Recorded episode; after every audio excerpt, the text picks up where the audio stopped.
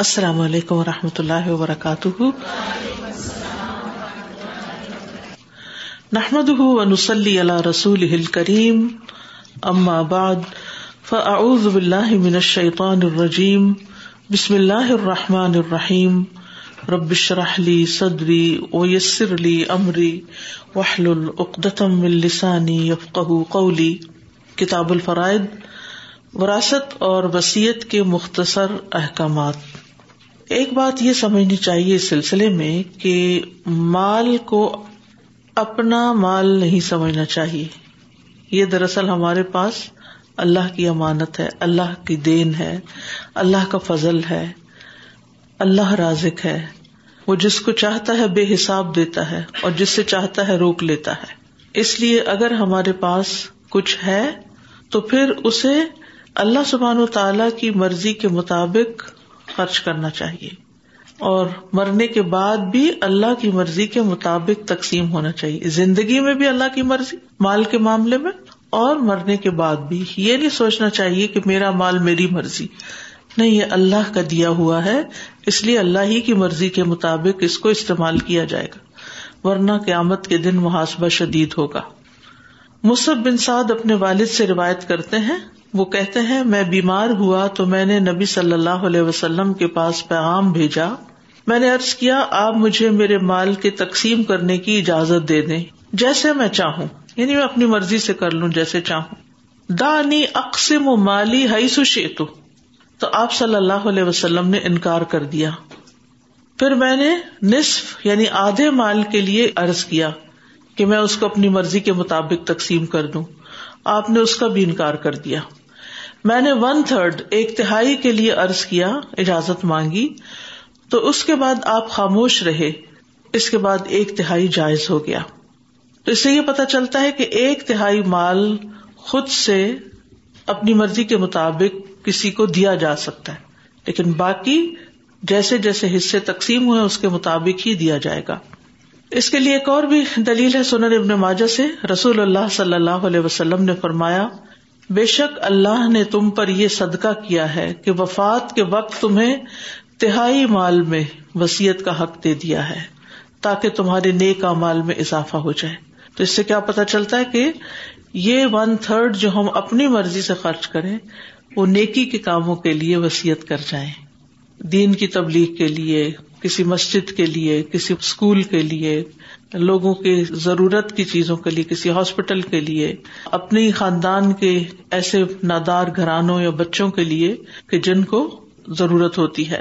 تو اس سے کیا پتہ چلتا ہے کہ انسان کو اللہ نے یہ حق دے کر بھی اس سے کیا توقع رکھی ہے کہ وہ اس کو نیکی کے کاموں میں لگائے گا، اچھے کاموں میں لگائے گا، کیونکہ باقی تو رشتے داروں کو، بچوں وغیرہ کو، شوہر کو، ماں باپ کو، باقیوں کو مل جائے گا. لیکن یہ مال آپ اپنی مرضی سے جس کو بھی دینا چاہیں، جہاں بھی دینا چاہیں، اللہ کی خاطر، اللہ کے راستے میں وہ دے سکتے ہیں. وصیت کے سلسلے میں یہ بات بھی یاد رکھنی چاہیے کہ اولاد کے حصے میں کمی نہ ہونے پائے. عامر بن سعد اپنے والد سے روایت کرتے ہیں، وہ کہتے ہیں کہ میں بیمار ہوا تو نبی صلی اللہ علیہ وسلم میری تیمارداری کے لیے تشریف لائے. میں نے عرض کیا اللہ کے رسول صلی اللہ علیہ وسلم آپ میرے لیے اللہ سے دعا کریں کہ وہ مجھے میری ایڑیوں کے بل واپس نہ کر دے، یعنی مجھے مکہ میں موت نہ آئے، میں واپس جاؤں مدینہ. آپ نے فرمایا شاید اللہ تمہارا مقام بلند کرے گا، یعنی تمہاری عمر لمبی کرے گا اور لوگوں کو تم سے فائدہ پہنچائے گا. میں نے عرض کیا میرا وصیت کرنے کا ارادہ ہے اور میری ایک ہی بیٹی ہے. میں نے کہا کیا میں آدھے مال کی وصیت کر دوں؟ آپ نے فرمایا آدھا تو زیادہ ہے. میں نے عرض کیا تہائی مال کی وصیت کر دوں؟ آپ نے فرمایا ثلث یعنی تہائی ٹھیک ہے، لیکن ثلث کی مقدار بھی زیادہ یا بڑی ہے.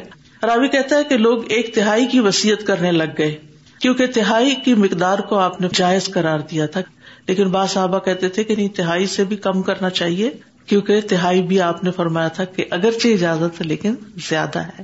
لیکن کل مال کی، پورے مال کی تو وصیت کی اجازت ہے ہی نہیں، یعنی کل مال کی وصیت نہیں کی جا سکتی. مصعب بن سعد اپنے والد سے روایت کرتے ہیں، انہوں نے کہا نبی صلی اللہ علیہ وسلم نے میری عادت کی تو میں نے کہا میں اپنے سارے مال کی وصیت کر دوں، تو آپ نے فرمایا نہیں. اسی طرح بعض اوقات یہ ہوتا ہے کہ وارث جو ہوتے ہیں وہ سب ویل ٹو ڈو ہوتے ہیں, اپنے اپنے بزنس, اپنے اپنے کام ہیں, انہیں کسی اور مال سے اتنی غرض نہیں ہوتی. تو اس صورت میں انسان سوچتا ہے کہ میرے بچوں کو تو ضرورت نہیں, میں سارے مال کی وصیت کر دوں. تو اس صورت میں بھی نہیں کر سکتے. ہاں, بچوں کو یہ کہہ سکتے ہیں کہ جو تمہیں ملے اس میں سے ہمارے لیے بعد میں صدقہ کرتے رہنا. جیسے حضرت سعد نے اپنی والدہ کے لیے کنواں کھدوایا تھا نبی صلی اللہ علیہ وسلم سے پوچھ کر کہ کیا میں اگر کوئی صدقہ کروں ان کی طرف سے تو ان کو ثواب ملے گا؟ تو آپ نے فرمایا. پھر انہوں نے پوچھا کہ بہترین صدقہ کیا ہے؟ تو آپ نے پانی کا انتظام بتایا, تو انہوں نے پھر کنواں کھدوایا. تو اس سے کیا پتہ چلتا ہے کہ انسان کو ویلفیئر کے پروجیکٹس میں, ایسے کاموں میں جس سے مخلوق کو فائدہ پہنچے, جانوروں کو, پرندوں کو, یعنی کہ اللہ کی زمین پر لوگوں کے لیے, جانداروں کے لیے زندگی آسان ہو, تو ایسے کاموں میں خرچ کرنا چاہیے. اور اس میں نیت کیا کر لینی چاہیے کہ اس کا ثواب ہمارے والدین کو پہنچے. سعد بن مالک کہتے ہیں کہ رسول اللہ صلی اللہ علیہ وسلم میری عادت کے لیے تشریف لائے, میں بیمار تھا. آپ نے فرمایا کیا تم نے وصیت کر دی؟ میں نے عرض کیا ہاں. آپ نے پوچھا کتنے مال کی؟ میں نے کہا اللہ کی راہ میں پورے مال کی. آپ نے فرمایا اپنی اولاد کے لیے کیا چھوڑا؟ میں نے عرض کیا وہ سب مالدار ہیں. آپ نے فرمایا تہائی مال کی وصیت کرو اور تہائی حصہ بھی بہت زیادہ ہے. تو اس حدیث سے واضح طور پہ پتہ چلتا ہے کہ اگرچہ اولاد مالدار ہو پھر بھی اللہ کے قانون کو ہم اپنی مرضی سے تبدیل نہیں کر سکتے, ہمیں اسی کے مطابق چلنا ہوگا, اور تہائی سے کم کرنا بہتر اور افضل ہے. ابن عباس کہتے ہیں کاش لوگ وصیت کو ایک تہائی سے ایک چوتھائی کی طرف لے آئیں, کیونکہ رسول اللہ صلی اللہ علیہ وسلم نے فرمایا تھا کہ تہائی کی وصیت کر سکتے ہو لیکن تہائی بھی زیادہ ہے. ابو عبد الرحمن کہتے ہیں کہ ہم مستحب جانتے ہیں کہ تہائی حصے میں سے بھی کچھ کم وصیت کریں, کیونکہ رسول اللہ صلی اللہ علیہ وسلم نے فرمایا تھا کہ تہائی بھی زیادہ ہے. پھر اولاد کا والدین کی وصیت کو پورے کرنے کی فکر کرنی چاہیے, یعنی اگر والدین کو وصیت کر کے فوت ہوئے ہیں تو پیچھے والے جو ہیں, خصوصاً اولاد جو ہے, ان کو وہ وصیت پوری کرنی چاہیے. تو اس میں ہم دیکھتے ہیں کہ شرید بن سوید جو ہیں الثقفی, وہ رسول اللہ صلی اللہ علیہ وسلم کی خدمت میں حاضر ہوئے. کہا میری والدہ نے وفات کے وقت وصیت کی تھی کہ ان کی طرف سے غلام آزاد کیا جائے, اور میرے پاس ایک حبشی لونڈی ہے, اگر میں اسے آزاد کروں تو کیا میری ذمہ داری پوری ہو جائے گی؟ یعنی انہوں نے تو غلام آزاد کرنے کے لیے کہا تھا لیکن میرے پاس غلام نہیں ہے, میرے پاس یہ لونڈی ہے. غلام میل ہوتا ہے نا, اس لیے. تو آپ نے فرمایا اسے میرے پاس لے کر آؤ. میں اسے آپ کے پاس لے کر آیا تو آپ نے فرمایا تیرا رب کون ہے؟ اس نے کہا اللہ. آپ نے فرمایا میں کون ہوں؟ اس نے کہا آپ اللہ کے رسول ہیں.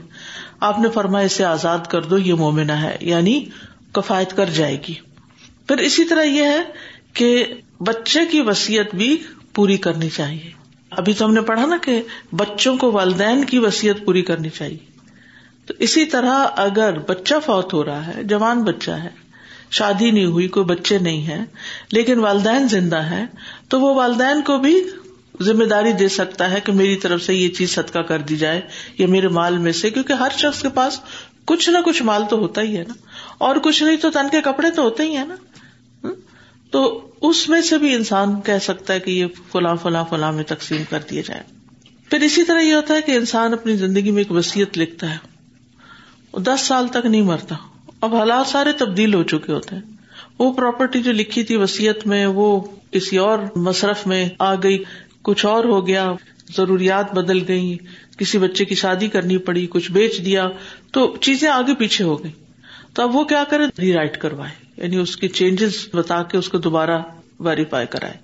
لیکن بعض اوقات یہ ہوتا ہے کہ پھر دس سال اور گزر گئے, مثلا چالیس سال کی عمر میں ایک بندے نے وصیت کی, پچاس سال تک حالات بدلے, اس نے دوبارہ لکھی, پچاس سال میں پھر بدل گئے حالات, ساٹھ سال تک, ساٹھ سے پھر ابھی جی رہا ہے, تو پھر پھر دوبارہ لکھے.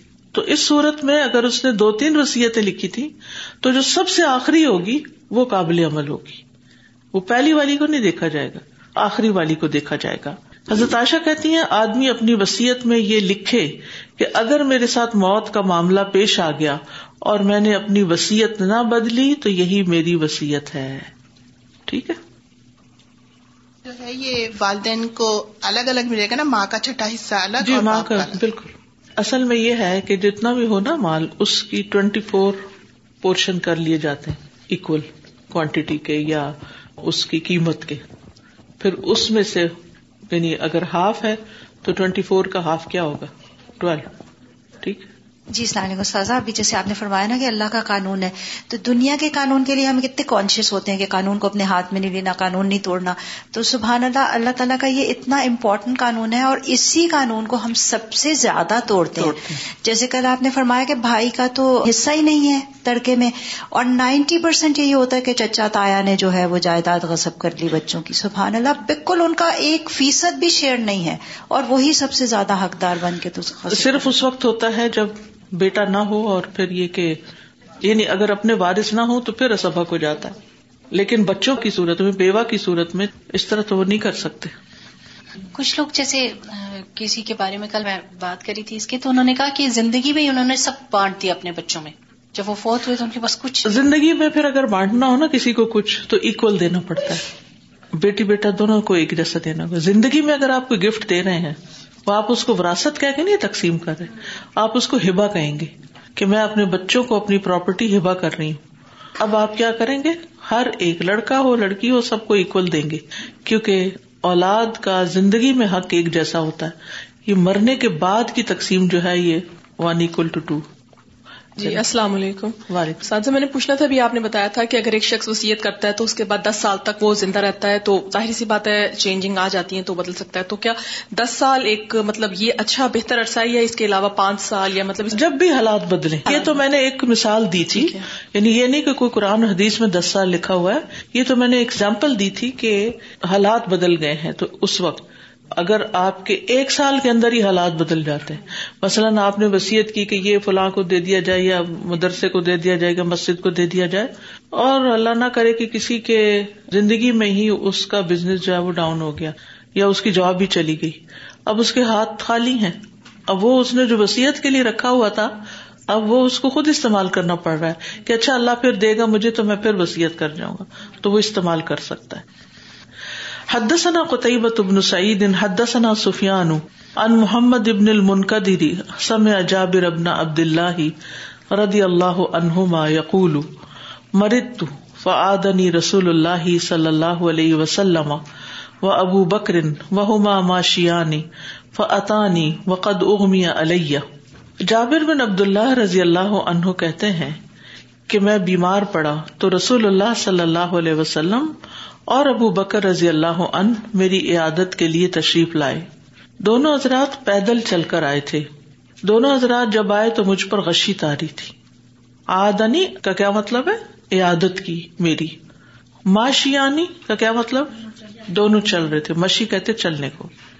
اغمیا، اغمیا کا مطلب ہے یعنی میرے ہوش و حواس پہ کچھ آ گیا تھا، جیسے غم بھی اسی سے ہے لفظ، اور غمام بادل کو کہتے ہیں، وہ بھی اسی سے کہ چھا جاتا ہے تو پھر دھوپ ختم ہو جاتی ہے.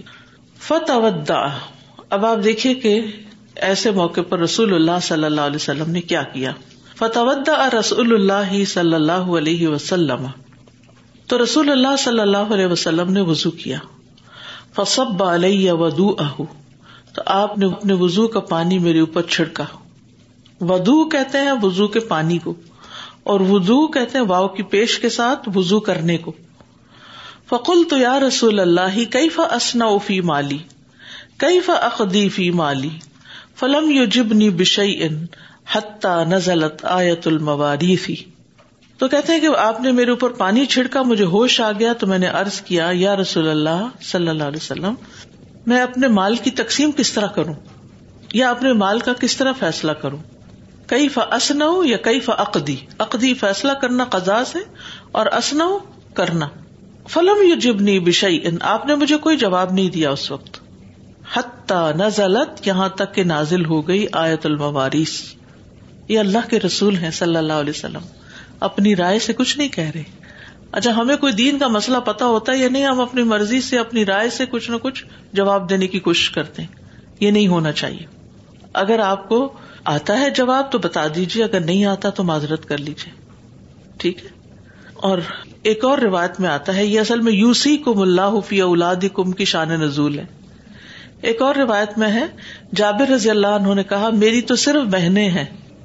آپ کو یاد ہوگا پیچھے ایک حدیث ہم پڑھ چکے ہیں طویل، جس میں حضرت جابر رضی اللہ عنہ نے، جن کے والد جنگ احد میں شہید ہو گئے تھے، تو انہوں نے بعد میں شادی کی تھی اور بیوہ عورت سے شادی کی تھی، یعنی جو پہلے سے شادی شدہ تھی، بیوہ یا متعلقہ جو بھی تھی. تو نبی صلی اللہ علیہ وسلم نے ان سے پوچھا تھا کہ تزوجت بکرن ام طیبا، کہ تم نے کنواری لڑکی سے شادی کی ہے یا شادی شدہ پہلے سے جو ہے اس سے کی ہے؟ تو انہوں نے کہا کہ سیب. تو آپ نے کہا کہ تم نے کسی کنواری لڑکی سے شادی ہو، تم یو آر اسٹل ینگ. تو انہوں نے کہا کہ میری آٹھ نو بہنیں ہیں اور اگر ان کے اوپر میں ان جیسی ایک اور لڑکی لے ان کو لک آفٹر کون کرے گا. اور اس موقع پر میں نے یہ بھی آپ سے کہا تھا کہ اگر ایک عورت کسی گھر میں شادی ہو کر جاتی ہے اور وہ قانون سنانے لگتی ہے کہ میرے اوپر گھر کی کوئی ذمہ داری نہیں، تو یہ انتہائی غلط ہے. اس حدیث سے کیا ثابت ہوتا ہے کہ حضرت جابر نے جب یہ کہا کہ اپنی بہنوں کی تربیت کے لیے میں نے ایک عمر میں بڑی عورت سے شادی کی ہے، تو آپ صلی اللہ علیہ وسلم نے ان کو منع نہیں کیا کہ نہیں اس کی تو ذمہ داری نہیں اور تم نے یہ کیوں کیا. اور نہیں، ایک قانونی ذمہ داری ہوتی ہے اور ایک اخلاقی ذمہ داری بھی ہوتی ہے. جس جگہ پر بھی ہم رہتے ہیں، چاہے گھر ہو، اسکول ہو، مسجد ہو، کہیں آپ کام کرتے ہو، ورک پلیس پر، تو جو بھی لوگ آپ کے آس پاس رہتے ہیں ان کی ٹیک کیئر کرنا، وہ بیمار ہو تو عیادت کرنا، وہ سامنے آئے تو سلام کرنا، اگر وہ فوت ہو جائے تو جنازہ پڑھنا، یہ چھوٹی چھوٹی چیزیں جو ہیں یہ ہماری ذمہ داریاں بنتی ہیں اور ان ذمہ داریوں کو پورا کرنا چاہیے. اور اگر گھر کے اندر ہے تو گھر کے اعتبار سے جو ذمہ داریاں بنتی ہیں، اب ظاہر ہے کہ کسی بچی کی ماں فوت ہو جائے تو اس کو کوئی مدرلی فگر تو چاہیے ہوتا ہے، کیونکہ زندگی میں ایک بہت بڑا خلا واقع ہو جاتا ہے. تو ایسی صورت میں پیچھے نہیں رہنا چاہیے، نیکی کے کاموں سے گھر سے شروع کرنا چاہیے. یہ نہیں کہ آپ گھر والوں کو تو ایک طرف کر دیں اور باہر خدمت کرتے رہیں، پہلے گھر اور پھر باہر. بہرحال ایک دوسری روایت کے مطابق جابر رضی اللہ عنہ نے کہا، اللہ کے رسول میں تو کلالہ ہوں اور میری وراثت کس کو ملے گی؟ یعنی بہنیں تو ہیں لیکن نہ اولاد ہے نہ ماں باپ ہے. تو آیت الموارث نازل ہوئی. اور امام نسائی کہتے ہیں کہ اس وقت کلالہ کے بارے میں جو آیت تھی وہ انہی کے بارے میں نازل ہوئی تھی، کیونکہ انہوں نے کہا تھا میں کلالہ ہوں. ٹھیک، یستفتونک قل اللہ یفتیکم فی الکلالہ، النساء کی ایک سو چھہتر آیت ہے. کیونکہ یہ آیت بھی میراث سے متعلق ہے تو پتہ ہونی چاہیے آپ کو کہ یہ ایک اور سیناریو ہے کہ جس میں نہ بچے ہیں نہ ماں باپ ہیں اور صرف بہن بھائی ہیں، تو ان کی تقسیم کیسے ہوگی. يستفتونك قل الله يفتيكم في الكلالة إن امرؤ هلك ليس له ولد وله أخت فلها نصف ما ترك وهو يرثها إن لم يكن لها ولد فَإِن كَانَتَ اثْنَتَيْنِ فَلَهُمَا الثُّلُثَانِ مِمَّا تَرَكَ وَإِن كَانُوا إِخْوَةً رِجَالًا وَنِسَاءً فَلِلذَّكَرِ مِثْلُ حَظِّ الْأُنْثَيَيْنِ يُبَيِّنُ اللَّهُ لَكُمْ أَن تَضِلُّوا واللہ بکل شیء علیم. وہ تجھ سے فتویٰ مانگتے ہیں، کہہ دیجئے اللہ تمہیں کلالہ کے بارے میں فتویٰ دیتا ہے. اگر کوئی آدمی مر جائے جس کی کوئی اولاد نہ ہو اور اس کی ایک بہن ہو تو اس کے لیے اس کا آدھا ہے، یعنی بھائی نے جو چھوڑا آدھا کس کو مل جائے گا؟ بہن کو مل جائے گا، اور وہ خود اس بہن کا وارث ہوگا. یعنی اگر بہن مر جائے تو بہن کا جو کچھ ہے وہ سارا بھائی کو چلا جائے گا، اگر اس بہن کی کوئی اولاد نہ ہو اس صورت میں. پھر اگر وہ دو بہنیں ہوں، ایک بہن نہیں دو بہنیں ہیں، تو ان کے لیے اس میں سے دو تہائی ہوگا جو اس نے چھوڑا. اور اگر کئی بھائی بہن مرد اور عورتیں ہوں تو مرد کے لیے دو عورتوں کے حصے کے برابر ہوگا. یعنی بہنیں بھی زیادہ ہیں اور بھائی بھی ہیں تو پھر اس طرح تقسیم ہوگا. اللہ تمہارے لیے کھول کر بیان کرتا ہے کہ تم گمراہ نہ ہو جاؤ. تو اس سے کیا پتا چلتا ہے کہ اگر انسان اس بات کو نہیں جانتا اور اس کے علاوہ کسی طریقے سے تقسیم کرتا ہے تو وہ دراصل گمراہی کے راستے پر ہے، اور اللہ ہر چیز کو خوب جاننے والا ہے. تو دونوں آیتوں میں کلالہ کا ذکر موجود ہے. پہلی آیت میں مادری بہن بھائیوں کی وراثت کا ذکر ہے اور دوسری میں حقیقی اور پدری بہن بھائیوں کو کلالہ کی وراثت ملنے کا بیان ہے. جابر رضی اللہ عنہ سے اس آیت کی شان نزول اس طرح مروی ہے کہ سعد بن ربیع کی بیوی رسول اللہ صلی اللہ علیہ وسلم کی خدمت میں حاضر ہوئی اور عرض کیا اللہ کے رسول سعد تو آپ کے ہمراہ غزوہ احد میں شہید ہو گئے اور ان کی یہ دو بیٹیاں ہیں لیکن ان کے بھائی نے سارا مال قبضے میں لے لیا. آپ نے فرمایا اس کے متعلق اللہ تعالیٰ فیصلہ کرے گا. اس کے بعد آیت میراث نازل ہوئی تو آپ نے اس کے بھائی کو بلا کر کہا کہ سعد کے ترکے سے دو تہائی اس کی بیٹیوں کو اور آٹھواں حصہ اس کی بیوی کو دو, ان سے جو باقی بچے گا وہ آپ کا ہے عصبہ کے طور پر. ٹھیک ہے. حافظ ابن حجر رحمہ اللہ فرماتے ہیں ممکن ہے ابتدائی حصہ حضرت سعد کی دو بیٹیوں کے متعلق نازل ہوا اور جس آیت میں کلالہ کا ذکر ہے وہ حضرت جابر کے بارے میں نازل ہوا. یاد رکھیے ایک آیت جو ہے وہ ایک موقع پر بھی جیسے آئی اور اگر دوسرا کوئی کسی موقع پر وہ پڑھ کے سنائی گئی تو یہ بھی ہو سکتا ہے کہ اللہ تعالیٰ کی طرف سے آپ کو انڈیکیشن دی گئی ہو, اور دوسرا یہ کہ صحابی کے بارے میں وہ نازل ہوئی اس کو نہ پتا ہو کہ میرے بارے میں نازل ہوئی ہے, اس سے پہلے بھی ہو چکی, کیونکہ کمپائل شکل میں تو قرآن مجید نہیں تھا. ٹھیک ہے. تو اس لیے بعض اوقات آپ کو شان نزول کے بارے میں دو دو واقعات ملیں گے کہ اس موقع پر یہ آیت نازل ہوئی, یہ سورت نازل ہوئی, پھر کہیں اور پڑھیں گے اس موقع پر نازل ہوئی. تو پھر یہ کس موقع پہ نازل ہوئی, اس پہ ہوئی یا اس پہ ہوئی, دونوں پر بھی ہو سکتی, یعنی ایک پر پہلی دفعہ آئی تھی اور دوسری پر یاد دہانی کے طور پر آئی. ٹھیک. اس حدیث سے یہ بھی پتہ چلتا ہے کہ اگر کوئی بیمار ہو جائے تو اس کی عیادت کرنی چاہیے, جیسے نبی صلی اللہ علیہ وسلم اپنے ساتھی کی عیادت کرنے کے لیے گئے تھے. کوئی نبی صلی اللہ علیہ وسلم سے بھی زیادہ مصروف ہو سکتا ہے. آپ کی نو بیویاں تھیں, لوگ تو ایک گھر میں بھی ساری ذمہ داریاں نہیں پوری کر پاتے, تو آپ کی مصروفیات کا تو کوئی اندازہ ہی نہیں تھا. گھر کے اندر, گھر کے باہر, مسجد میں ساری نمازیں آپ خود پڑھاتے تھے. ہمارے مرد حضرات پانچ نمازیں مسجد میں جماعت سے پڑھنے کے لیے نہیں جا سکتے, کہاں یہ کہ خود پڑھانے کی بات ہو. تو اس میں آپ دیکھیے کہ نبی صلی اللہ علیہ وسلم کا پھر درجہ اور مقام کیوں بلند ہے کہ انہوں نے اللہ سبحانہ وتعالیٰ کے حوالے سے بھی جو ذمہ داریاں تھیں ان کو پورا کیا, حقوق اللہ ادا کیے اور احسن طریقے سے کیے, اور اسی طرح حقوق العباد بھی ادا کیے اور احسن طریقے سے کیے.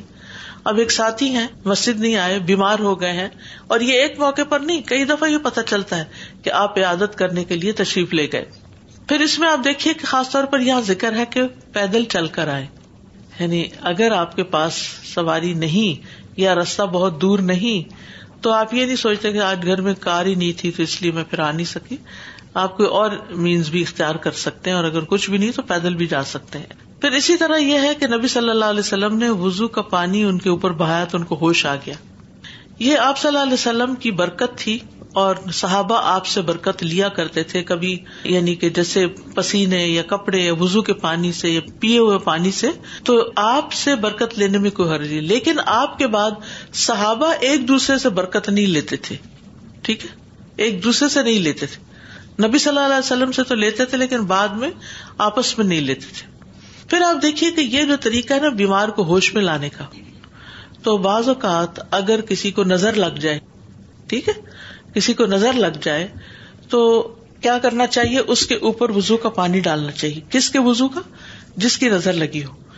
لیکن اگر وہ شخص پتہ ہی نہ ہو کہ کس کی لگی ہے, کوئی واقعہ سنا رہا تھا اپنی ٹیچر کا کہ وہ کلاس میں تھی اور کوئی بچیاں تجوید کی شاید کلاس تھی, تو ایک بچی نے بہت ہی خوبصورت انداز میں پڑھا اور اتنے میں وہ اس کی آواز بند ہو گئی یا وہ بے ہوش ہو گئی, سم تھنگ وینٹ رانگ.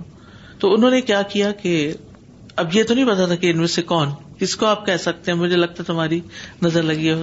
انہوں نے کیا کیا کہ ایک پیالے میں پانی لے کے سب کا ہاتھ اس میں ڈلوایا, سب کا ہاتھ ڈلوایا اور شاید اس پہ رکیا پڑا ہی نہیں, کیونکہ اب مجھے ڈیٹیلز نہیں بہت یاد رہی, اور وہ پانی اس کے اوپر چھڑکا تو بچی ٹھیک ہو گئی. تو اگر کبھی اس طرح کا بھی کوئی واقعہ ہو کہ مجلس کے اندر کسی کو نظر لگ جائے اور یہ نہیں پتا ہو, تو دو تین لوگوں سے, یعنی جتنے بھی لوگ ہیں, ان کا پانی لیا جا سکتا, اور یہ برکت نہیں ہوتی, یہ علاج ہے. ٹھیک ہے, اس میں کوئی کریکشن ہوگا. سنت سے ہمیں یہ نظر اتارنے کا طریقہ بتایا گیا ہے کہ جس کی نظر لگی, اگر تو پتا ہو تو اس کا پانی لے کے اگر جس کو نظر لگی ہے اس کے اوپر ڈال دیا جائے تو اس کو فائدہ پہنچتا ہے. ادروائز یہ ہے کہ اگر کسی کا بھی نہیں پتا چل رہا, آپ کہیں گئے اور واپس آ کے آپ بیمار پڑ گئے, تو آپ گھر میں اپنی والدہ یا کسی بزرگ کا وضو کا پانی لے کے وہ بھی ڈال سکتے ہیں. نظر کے علاج کے طور پر یہ طریقہ اختیار کیا جاتا ہے. السلام علیکم استاذہ. استاذہ جابر رضی اللہ عنہ نے جب کہا کہ میں کلالہ ہوں, even he said that I am کلالہ, did he have a wife, do you have a spouse, you you still consider اگر ماں باپ اور اولاد نہ ہو تو کلالہ ہوتے ہیں. تو پھر when we are distributing the wife will be given first, اور وائف کو تو ملے گا wife and then the sisters and brothers. اور یہ بھی ہو سکتا ہے انہوں نے شادی نہ کی اس وقت, ابھی ان کے والد شہید ہوئے تھے اور انہوں نے بھی شادی نہ کیا ہو. اور کلالہ وہی ہوتا ہے جس کا کوئی وارث نہ ہو, اصحاب الفروز میں سے, یعنی آگے پیچھے جس کے کوئی نہ ہو. عورت بھی ہو سکتے. ابھی یہ جو مادری اور پدری دونوں کی بات میں نے کی نا, تو اس میں عورت کلالہ اور مرد کلالہ. عورت کلالہ ہوگی تو بھائی سارا کچھ لے جائے گا. ہاں اگر بہنیں نہیں ہوں, بہنیں ہوں تو ٹو تھرڈ ہے نا, بہنیں اور بھائی اگر ملے جلے. جی جی پھر بہنوں کو ملے.